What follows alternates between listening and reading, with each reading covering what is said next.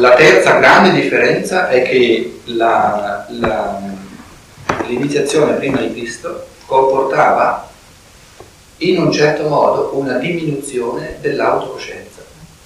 Si entrava nei mondi spirituali in base a un'esperienza in qualche modo estatica.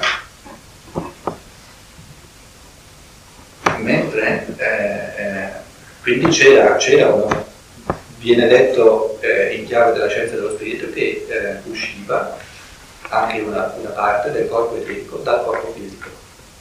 Quindi il tutto avveniva per distanziamento diciamo, dal corpo fisico. Dopo Cristo invece la, l'iniziazione eh, legittima che avviene in base alla forza del Cristo avviene restando pienamente dentro di sé, nel corpo fisico e quindi pienamente consci di sé. Quindi non è eh, eh, l'iniziazione prima di Cristo era un depauperamento della forza del Dio, Dopo di questo invece l'iniziazione può consistere soltanto in un rafforzamento della forza del Dio. Quindi penso che se, mettete insieme queste tre grandi differenze puoi trovare tutti gli altri aspetti di differenza. E, e, e vi rendete conto che è veramente no, proprio un, un, capovolgimento totale di ciò che, di ciò che eh, avveniva legittimamente prima di Cristo, perché questa forza eh, primigenia, specifica del cammino della terra, che è la forza dell'io sono, che è la forza cristica, che è la forza della libertà interiore, se vogliamo, che è la forza della, della responsabilità morale, che è la forza del, del capire e del pensare in proprio, questa forza ancora non era entrata non aveva ancora compenetrato tutta la sostanza terrestre e quindi attraverso la sostanza terrestre tutto l'essere umano.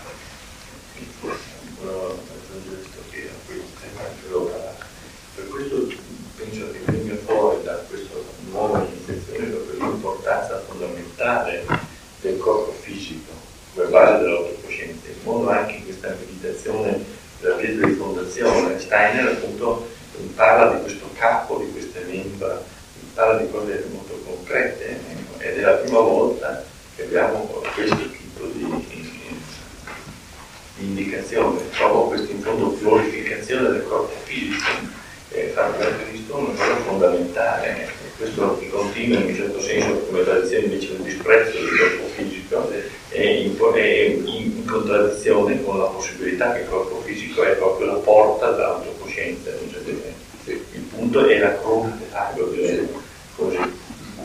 Quindi, quindi se prendiamo l'iniziazione di Buddha come paradigma o, o, o riassunto diciamo o esempio tipico dell'iniziazione prima di Cristo. E se prendiamo il risveglio di Lazzaro, o meglio ancora l'iniziazione di Cristo stesso nella sua morte, allora la differenza sostanziale consiste in questo, che l'iniziazione di Buddha avviene per, tramite un ritrarsi dal corpo fisico, un lasciare indietro la materia e entrare nei mondi spirituali, lasciando indietro la materia. Quindi l'Oriente eh, praticamente è fondato su una spiritualizzazione unilaterale dell'essere umano che lascia indietro la materia. L'iniziazione di Cristo, la forza di Cristo, è il movimento contrario, è eh, l'acquisire l'iniziazione unicamente compenetrando la materia di spirito.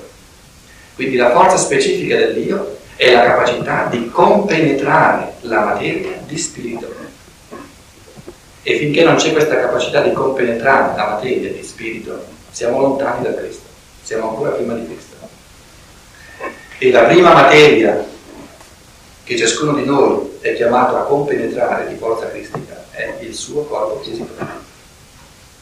Perché compenetrando nostra, questa nostra materia del corpo fisico di forza cristica, sorge in noi la forza del pensare puro da un lato e della, e della immaginativa morale. Una vera e propria compenetrazione e quindi eh, eh il, il, il, la vita suprema nel cristianesimo non è la, l'illuminazione, l'illuminazione sotto l'albero del fico, sotto l'albero del Bodhi di Buddha, che in base a questa illuminazione se ne va nei mondi spirituali, ma eh, la grande meta dell'iniziazione cristiana è il fantoma del corpo fisico restaurato, spiritualizzato dal Cristo stesso. E quindi eh, eh, la meta è di trasformare tutta la terra e tutta la corporeità umana nel corso dei millenni nel corpo risorto di Cristo. Quindi è la redenzione della terra lo scopo della, della forza di Cristo, non il lasciare la terra. O se volete la spiritualizzazione della terra. Potrebbero arrivare all'uomo spirito. Stiamo passando verso Cristo. Si potrebbe dire che il, la meta suprema del buddista è il sé spirituale, il corpo astrale purificato. E poi invece attraverso Cristo si scopre che questa non è la meta suprema, ma è un cammino per arrivare alla spiritualizzazione della terra, quindi di tutti gli esseri naturali.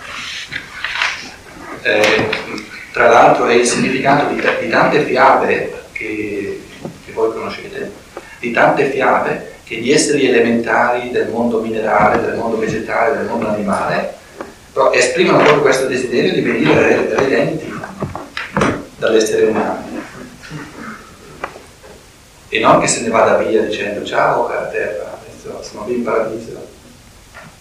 In effetti però dopo l'illuminazione il Buddha in realtà contraddice questo perché avendo avuto questa illuminazione, questa eh, sé spirituale, eh, lui invece di rimanere distaccato scende in un certo senso e comincia, contraddicendo tutto il suo insegnamento, a insegnare eh, quello che aveva imparato, quindi in un certo senso si rilega al karma della terra. Quindi questo è anche un'esperienza molto contraddittoria. Però dice, però insegna di staccarsi dalla terra. Sì, lui mi ha insegnato, però questa contraddizione, in fondo se lui si fosse veramente staccato dalla terra non sarebbe più tornato. Non... C'è qualche termine di evoluzione? siamo in seconda fase. Siamo nella seconda. Quindi poi ritorniamo indietro, dico la No, ma il dibattito non è nella terza? Qui è severo, non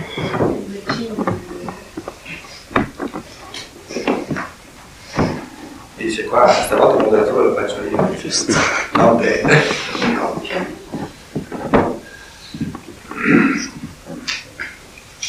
Che la vecchia intenzione fosse artificiale, la nuova naturale, sono termini strani, intendo per la prima volta.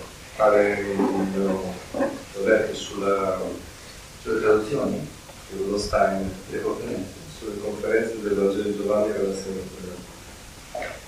Perché eh, cioè, questa terminologia mi sembra strana, che, che fosse Riuscito artificiale, con l'artificio. Indotto l'artificio.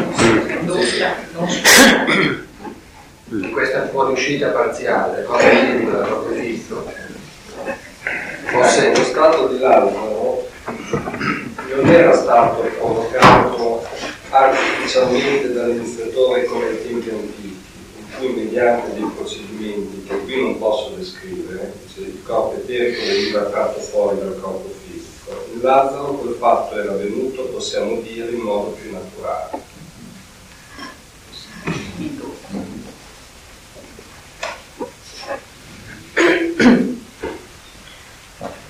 cioè maggiormente a partire dalla, dalla forza sua, del suo cammino interiore.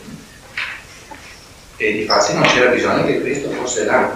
E per sottolineare che non è là, sono passati già due giorni e aspetta altri due giorni per arrivare al quarto giorno, in cui deve essere richiamato fuori. Per sottolineare che lui non ha bisogno di essere là presente, come invece c'era bisogno che lo iero, il cosiddetto ierofante fosse presente naturalmente.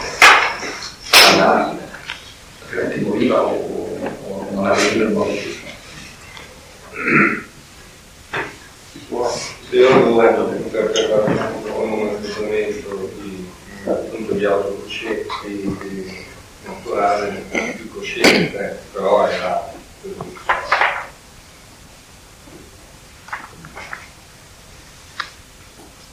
Penso che il significato di, quella, di quell'affermazione di Steiner sia che eh, l'antico iniziando aveva bisogno molto di più di un aiuto esterno, no? quindi acquista una certa misura di artificialità. E invece il Lazzaro no? è proprio in base al cammino suo, interiore, spirituale, che rende possibile, perché infatti agli altri undici, se Cristo, se Cristo fosse lui l'autore vero e proprio di questo avvenimento, indipendentemente dalla forza interiore, lo potrebbe fare anche con gli altri undici. undici. Mm-hmm. Capito? Invece con gli altri undici non lo fa perché loro non hanno interiormente ancora la forza di fare questa passata che compie Lazzaro. allora in questo caso anche la posizione del corpo dovrebbe assumere un significato diverso, cioè una posizione dovrebbe avere una posizione eretta il corpo fisico? Sì. È così importante? Beh, eh, non lo so, questo è un esempio, no? Mm-hmm. Eh, che importanza ha la posizione del corpo, per esempio, durante la meditazione? O quando io ascolto, non so, vado a un concerto che sto così, quando poi assumo la posizione retta. Cioè la mia attenzione, la mia coscienza è molto più destra. Questo cioè, una, cioè, però eh, cioè, sono tutti aspetti importanti eh, e, non, e, non, tutti facili in questo capitolo. Eh, un, una, una, riflessione generale che ci aiuta a capire alcune cose è che si tratta di un, tra, di un, di un eh, di una meditazione di passaggio. Eh, mm. questo non dobbiamo perderlo di vista perché è fondamentale per capire tante cose, che non è, non è più tale e quale come quella di una volta, neanche è già pienamente quella che avviene con la forza di Cristo perché? Perché il mistero del Golgotha non è ancora avvenuto. Eh. Quindi la, la, la, la, gloria o l'irradiazione del Cristo come tale a, comincia ad entrare. Dove, dove è concentrata fino, fino all'ultima cena la forza spirituale del Dio sono di tutta la terra? Per tre anni si è concentrata in un corpo umano solo, che è quello di Gesù di Nazareth. E con l'ultima cena comincia questa forza reale eh, del Cristo che, che è l'essere solare a defluire e a comunicarsi da questo unico pezzo di materia terrestre a tutta la terra. Eh. Quindi questo evento fondamentale, che è l'evento centrale della Terra, che è il mistero del Golgotha, non è ancora avvenuto quando avviene la, il risveglio di Lazzaro. Mm. Dall'altro canto è importante quello che tu dici, è, sarebbe importante sapere, ma lì andiamo al di là anche delle nostre conoscenze, verso che cosa esattamente è successo nel corpo fisico di Lazzaro, nel corpo fisico durante quei tre giorni e mezzo. Marta dice puzza, lo dice lei, infatti poi si vede che non puzza quando viene fuori. E certamente non possiamo immaginare che, che puzzava veramente, che l'ha lasciato, l'ha lasciato andare il corpo fisico e poi farlo tornare indietro. Se sono cose, sarebbero cose assurde. Quindi è chiaro che dice un corpo fisico in riposo, no? ancora in grado pienamente di essere reinvestito da tutte le forze che vedi astrali e del Dio eh, poi vedremo. Mm. Eh, gli oggi fanno questo là.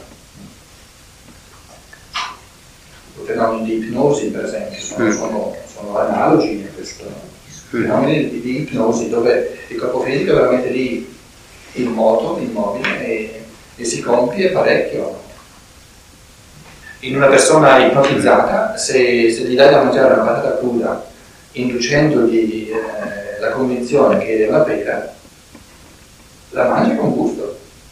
Mm. Proprio dice che è buona, che, che, che, che è molto gustosa, è una patata cruda.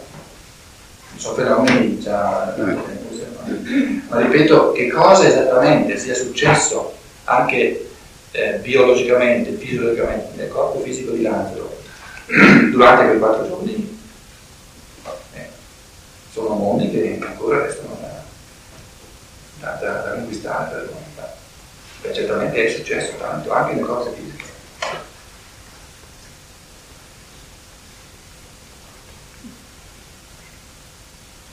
Eh, il quesito centrale di, della Beatrice era eh, il riconoscere il Cristo. Chi riconosce e come riconosce il Cristo? In Matteo, Matteo il testo eh, classico di Pietro che tu hai richiamato, quello in Matteo 16, eh, Matteo 16, ehm, versetto 16.